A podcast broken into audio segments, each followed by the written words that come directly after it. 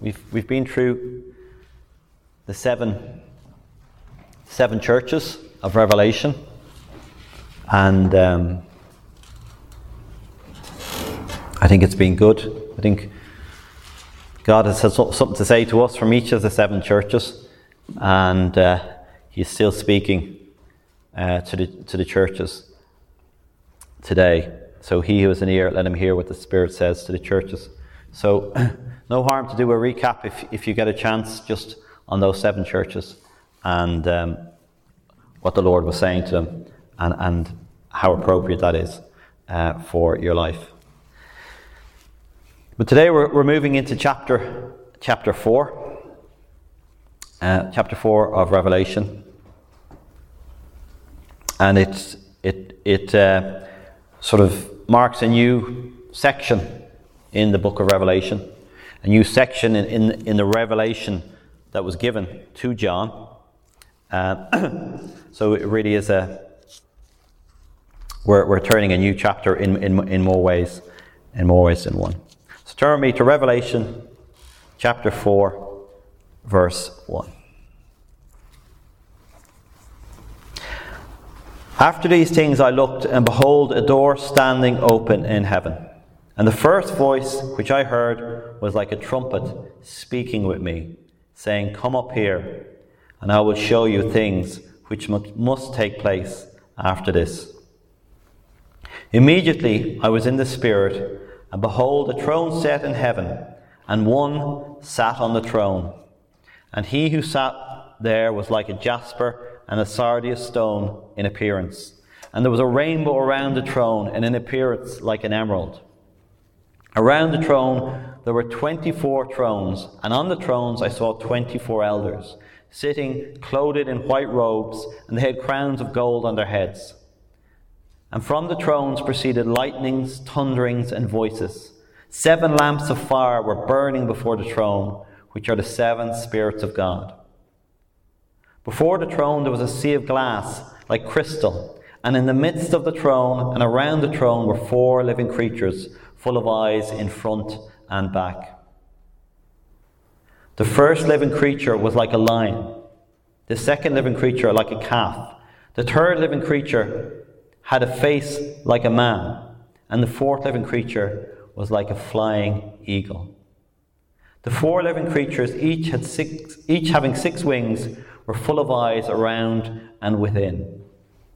And they do not rest day or night, saying, Holy, holy, holy, Lord God Almighty, who was and is and is to come. Whenever the living creatures give glory and honour and thanks to him who sits on the throne, who lives for ever and ever, the twenty four elders fall down before him who sits on the throne and worship him who lives for ever and ever, and cast their thrones, crowns before the throne, saying, you are worthy, O Lord, to receive glory and honor and power. For you created all things, and by your will they exist and were created. Amen. Amen. Amen. Father, I do pray this morning that you will give us a sense of your holiness, of your majesty, of your glory, and Lord, of your power. In Jesus' name, amen. Amen. So, what, what a scene! The throne room of God. So, John, he had, he had had the revelation of the seven churches, and now he hears a, a voice like a trumpet. He was standing at a door open in heaven. So John was getting access into the throne room of God. And the trumpet, the voice like the trumpet, said to him, Come up here, and I will show you things which must take place after this.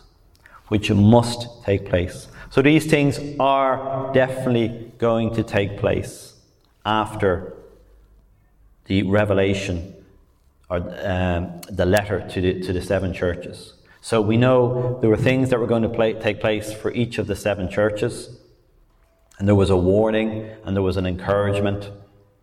But after this, many other things would take place, and um, God was going to reveal to John, through Jesus, the revelation that was given to Jesus, that was then given to John about the things that were going to take place after this. And so that sets the scene for essentially uh, the rest of the book of, of, of Revelation. But before he's told about the things that are going to take place, he's given a vision, or even more, you could argue, than a vision. He's actually given uh, a, a, access. He's given access into the very throne room of God. So we, we know in, in Revelation there are, there are a lot of symbols, and we've talked about this before. There's um, what we call apocryphal. It's, a, it's an apocryphal book, and so it's, it, a lot of it is very symbolic. You'll, you'll, you'll see things like beasts and horns, etc., and a lot of them aren't meant to be taken literally, but they have a symbolism for something else. Just like the, uh, the double edged sword coming out of the mouth of Jesus, it's talking about the Word of God rather than Jesus actually having a, a, a double edged sword. But here in, in chapter 4, it's not so clear that this is symbolism. This appears to be more like a glimpse of what the throne room of heaven actually looks like. It doesn't mean it doesn't mean that it's not symbolic in the sense that, you know, um, what we see in heaven is representative of something, something larger, um, that, that is something larger or something, um, the reality of it is reflected in a different way in earth. But it appears, it appears that this is an actual snapshot into the throne room of God. And the reason, the reason I say that is because this is not the first time that we see a glimpse of heaven. If you turn with me to Ezekiel chapter 1.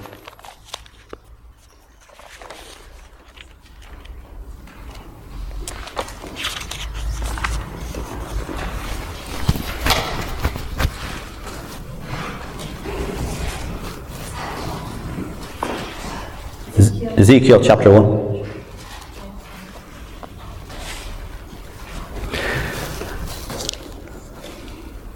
So Ezekiel was a prophet of God based in Babylon at the time of Israel's captivity in Babylon. So they'd been taken away from Israel. They'd been punished by God for in 70 years. They were in, in, in Babylon. And Ezekiel had a vision. Now it came to pass in the 30th year, in the fourth month, on the fifth day of the month, as I was among the captives by the river Chebar, that the heavens were opened, and I saw visions of God. On the fifth day of the month, which was in the fifth year of King Joachim's captivity, the word of the Lord came expressly to Ezekiel the priest, the son of Buzi, in the land of the Chaldeans by the river Chebar, and the hand of the Lord was upon him there. And then I looked, and behold, a whirlwind was coming out of the north, a great cloud with raging fire engulfing itself, and a brightness was all around it, and radiating out of its midst was like the colour of amber, out of the midst of the fire. Also from within it, within it came the likeness of four living creatures. And this was their appearance. They had the likeness of a man. Each one had four faces, and each one had four wings. Their legs were straight, and the soles of their feet were like the soles of calves' feet. They sparkled like the colour of burnished bronze. The hands of a man were under their wings, and on their four sides, and on each of the four had faces and wings. Their wings touched one another. The, the creatures did not turn when they went, but each one went straight forward. As for the likeness of their faces, each had the face of a man, each of the four had the face of a lion on the right side, each of the four had the face of an ox on the left side, and each of the four had the face of an eagle. So we straight away we see the similarities between Revelation and Ezekiel. This, but do you spot the difference? There's a difference there as well. The difference in Revelation was that one of the creatures had a face like a lion, one of the creatures had a face like a man, one had a feature had a, a face like a um, eagle, or, or, was like an eagle, and one um, had the face of an ox. And here, each creature has each of those faces, if that makes sense. Okay? But there's definitely similarities. And if you take nothing else from, from, from the sermon this morning, it's so important that we know the Old Testament. We know our word. Because unless we understand the Old Testament, we won't really understand the New Testament. The Old Testament is the New Testament concealed, the New Testament is the Old Testament revealed. And in particular, with the book of Revelation, we see so much. Some people say something like 60% of, the, of, the, of Revelation is referenced in the Old Testament. So it's very important for a very difficult book like Revelation to make sure that we know our scriptures. Verse 11 Thus were their faces, their wings stretched upward. Two of their wings, each one touched one another, and two covered their bodies, and each one went straight forward. They went wherever the Spirit wanted to go, and they did not turn when they went. As for the likeness of the living creatures, their appearance was like burning coals of fire, like the appearance of torches going back and forth among the living creatures. The fire was bright, and out of the fire was lightning, and the living creatures ran back and forth in appearance like a flash of lightning.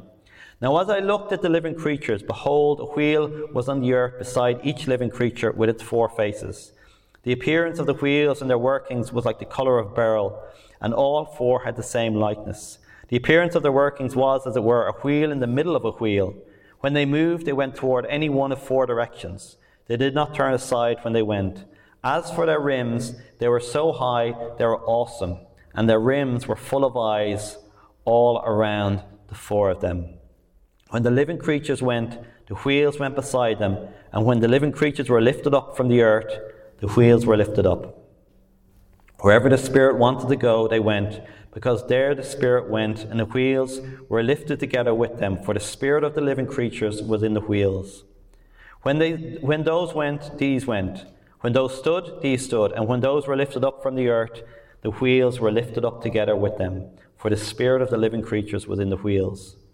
The likeness of the firmament above the heads of the living creatures was like the colour of an awesome crystal stretched out over their heads.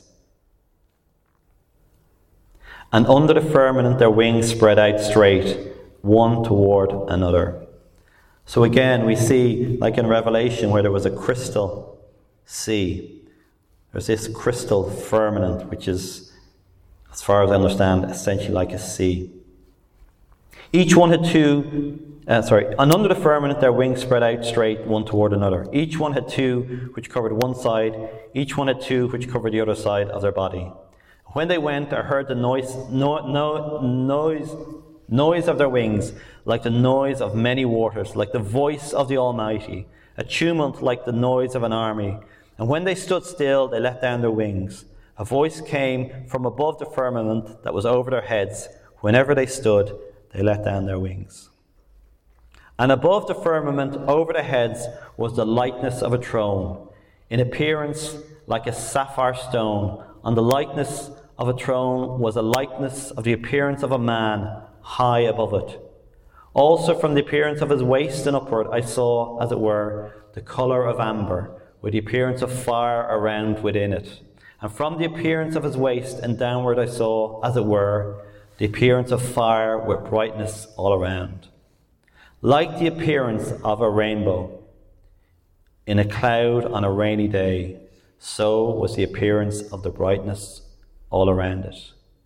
This was the appearance of the likeness of the glory of God.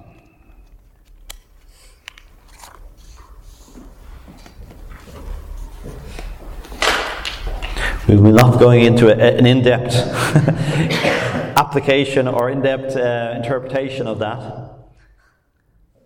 But again, I just want us to get a sense, one of the connection between what Ezekiel saw and what the Apostle John saw.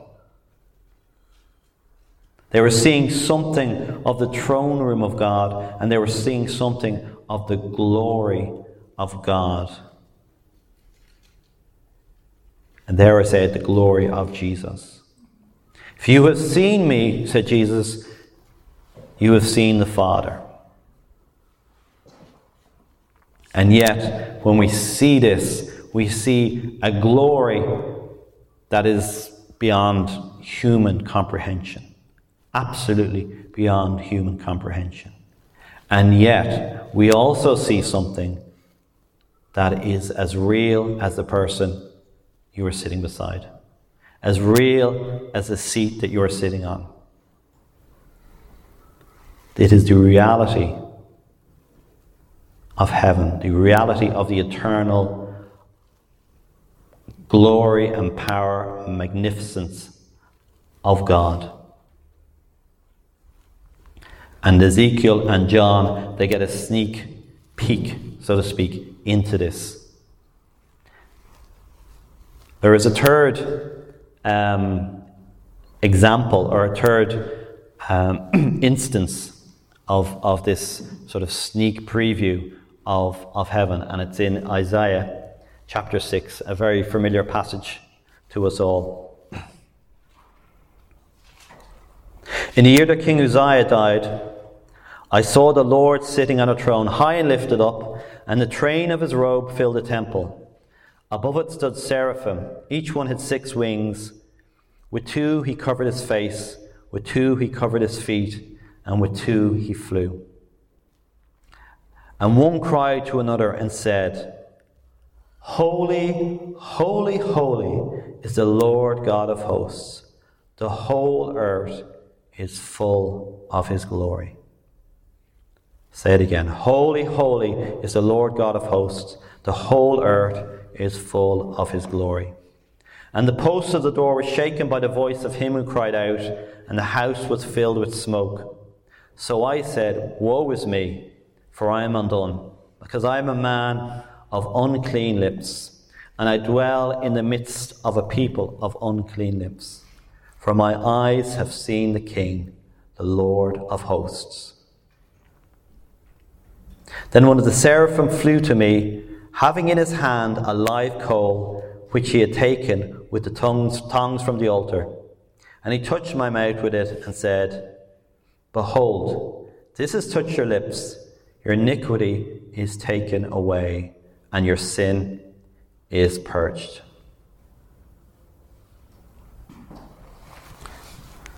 So, they're the three glimpses, if you like, that we have of, of the throne room of God.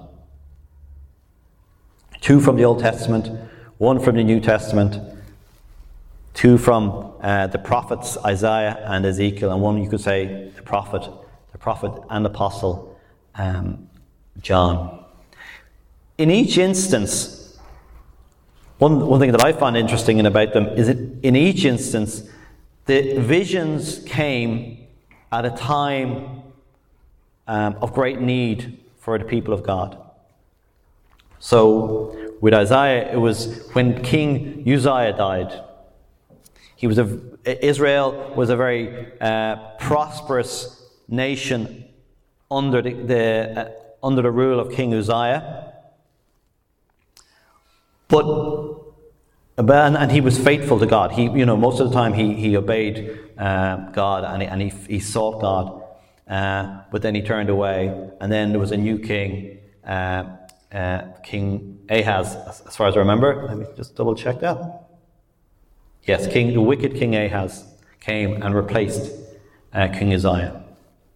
So they were entering uh, a time, uh, a very difficult time.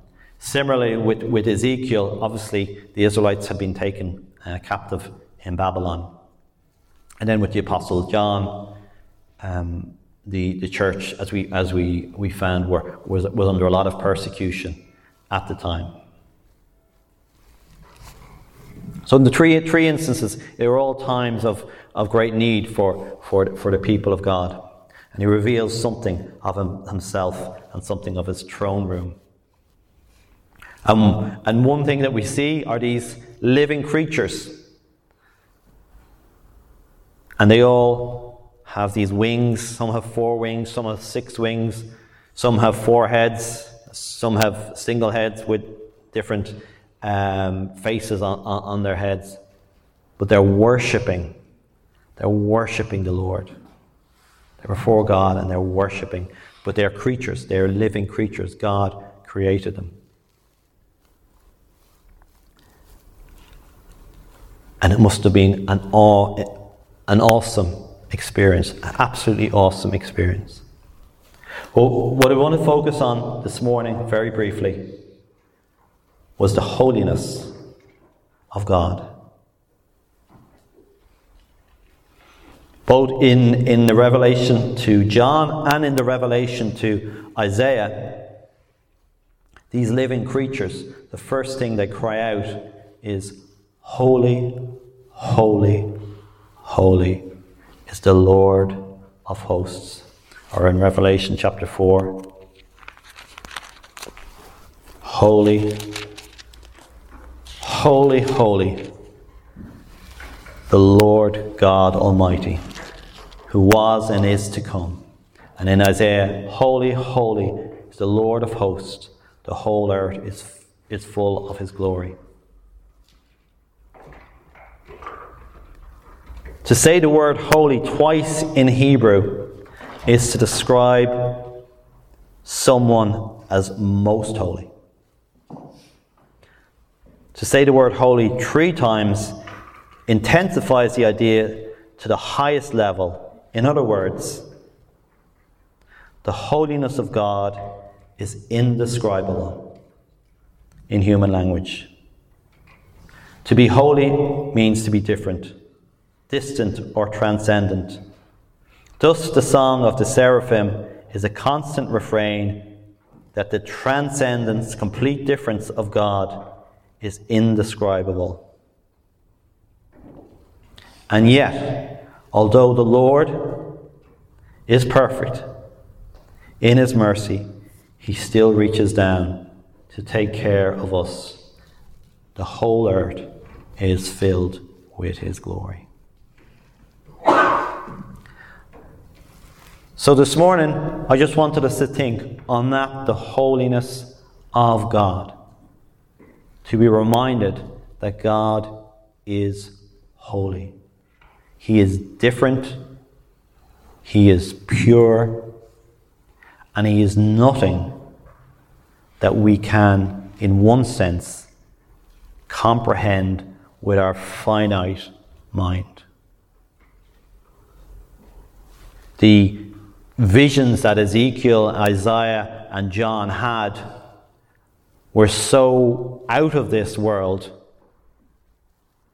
in a sense, it's very hard to translate them on, onto the page, uh, the written page. But even that, it gives us some sense of the magnificence, but also the holiness, the complete difference of God. God is eternal, we are finite. God is immortal, we are mortal. God is perfect, we are imperfect. And words do not do justice to the difference that God is to us. And yet, and yet, we have Jesus saying, If you have seen the Father, you have seen me. We also have Jesus saying, Be holy as I am holy. Be no, as sorry, as the Lord your God is holy. Be holy as the Lord your God is holy.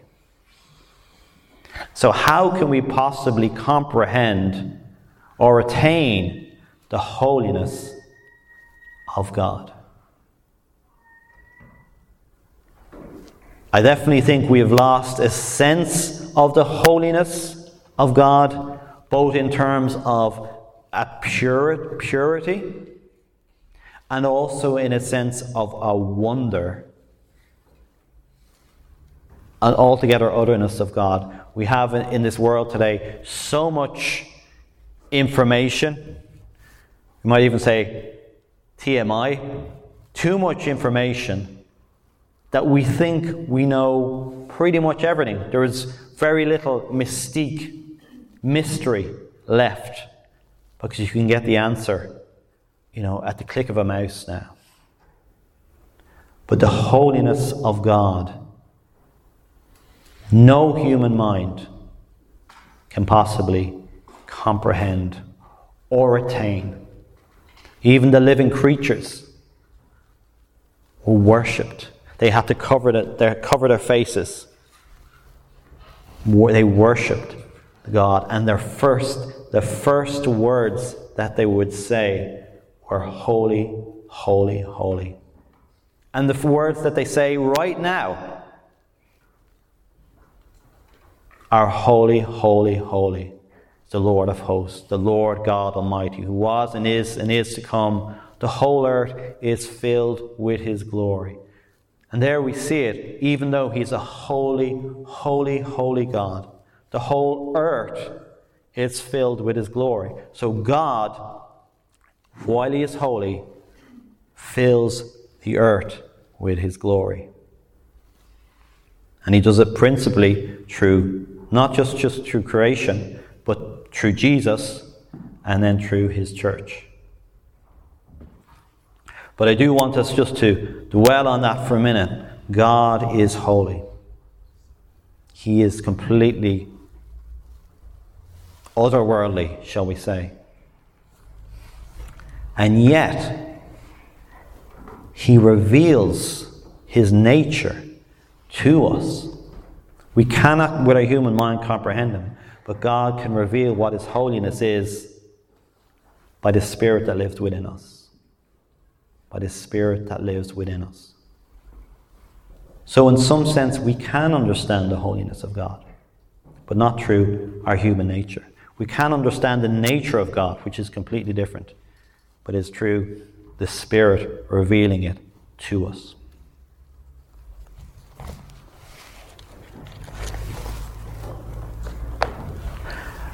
Audrey and myself went to uh, visited a, a, church on Friday, uh, the Romanian church up in um, up the road, um, Betania Church, up in uh, on Powerstown Road, and uh, we met the pastor because um, we we had told him that Esther had a vision a few years ago about a, a cross and then children kneeling at a cross outside her school and there was no church there. And now there is an amazing church. I mean, um, um, I would say unbelievably, uh, unbelievable church. Almost, uh, you know, come down from heaven.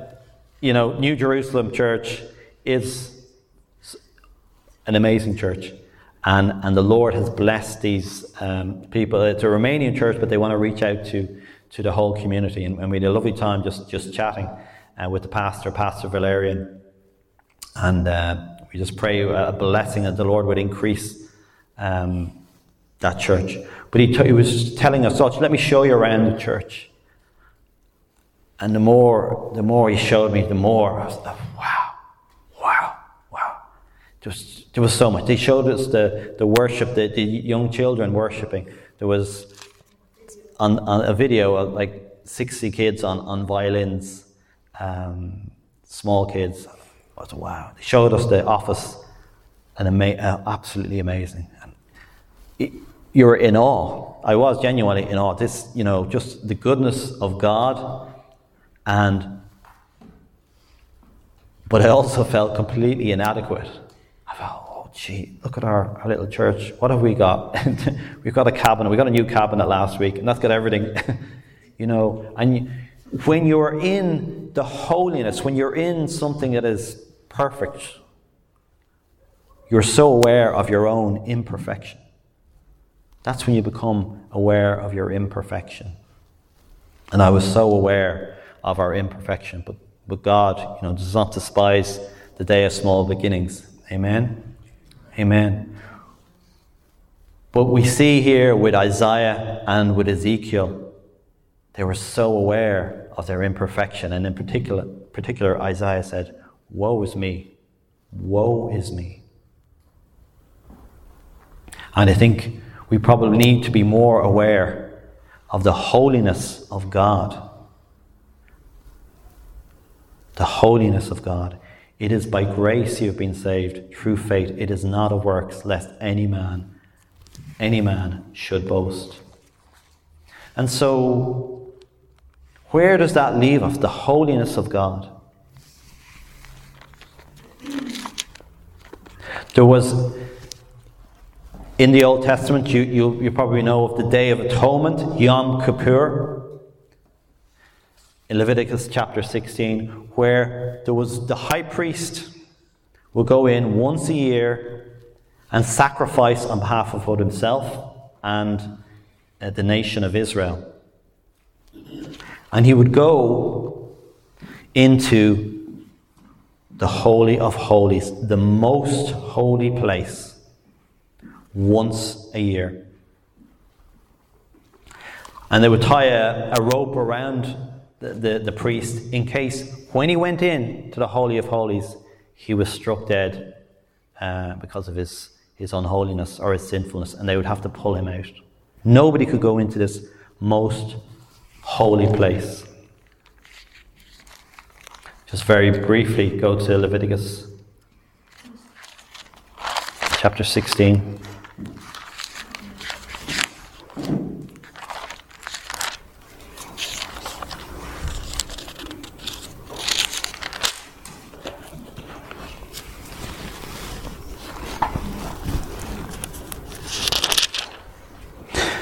Verse 2 says, no, verse, start in verse 1. Now the Lord spoke to Moses after the death of the two sons of Aaron, when they offered profane fire before the Lord and died.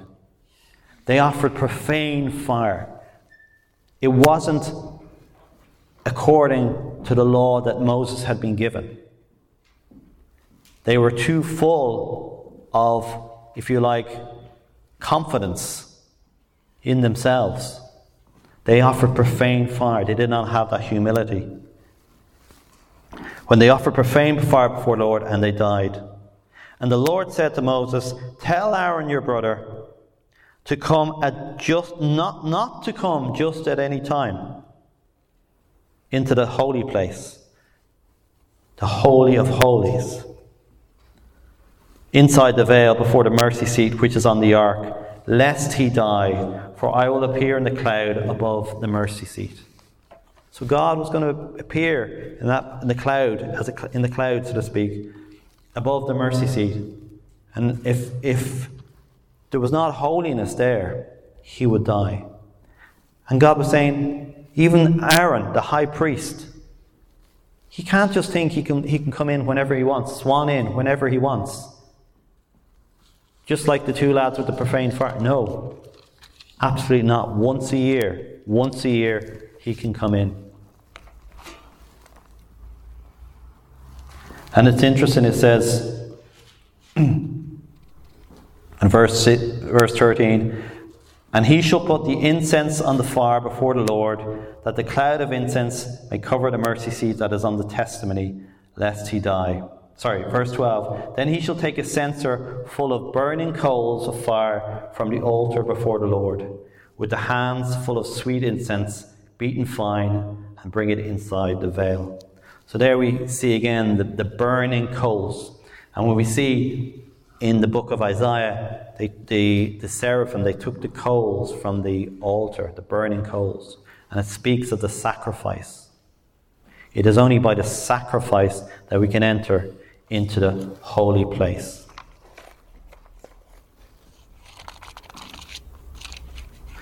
I'm going to finish with um, Hebrews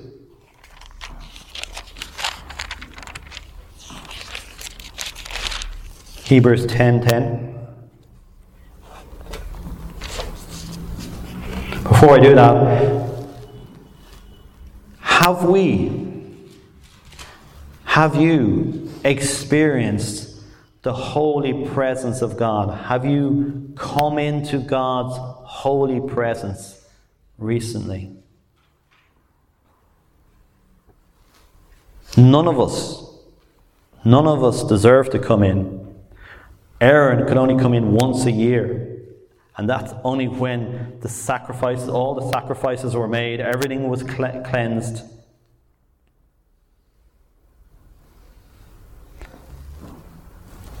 Couldn't come in whenever he want, wanted to. But now we have a way open that we can come into the holy place. The way is made open uh, by the blood, the sacrifice, the perfect sacrifice of Jesus. How often have we come in to the most holy place, into the very presence of God? How often have you experienced that? Have you experienced it recently? Are you happy to mingle with the crowd in the outer courts? Or do you want to come in and experience the presence, the holiness of God? Hebrews chapter 10, verse 10. We have been sanctified, that is, made holy, through the offering of the body of Jesus Christ once for all. Not once a year, once for all. And every priest stands ministering daily, offering repeatedly the same sacrifices which can never take away sins. But this man, Jesus, after he had offered one sacrifice for sins forever, sat down at the right hand of God. From that time, waiting till his enemies are made his footstool. For by one offering, he has perfected forever those who are being made holy, those who are being sanctified.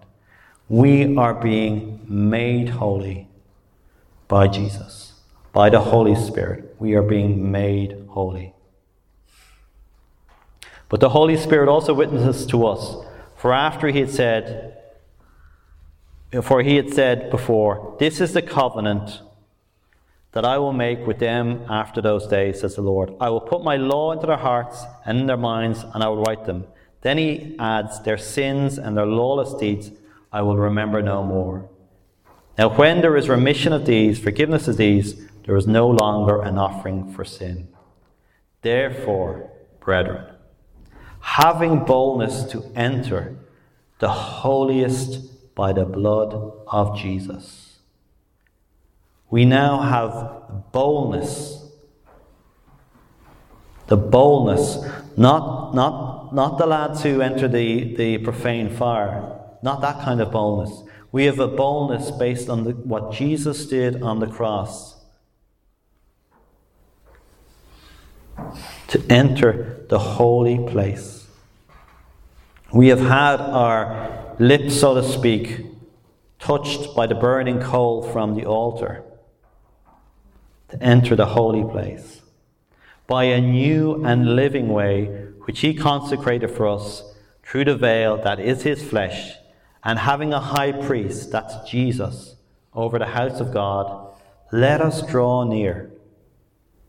Let us draw near with a true heart in full assurance of faith, having our hearts sprinkled from an evil conscience and our bodies washed with pure water. So, we're not talking about a physical act here. We're talking about our hearts and our conscience.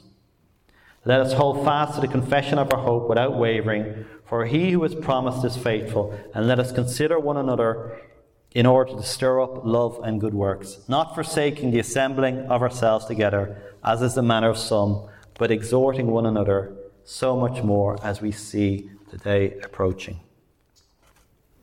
So, I believe this morning God wants us to enter boldly into the most holy place.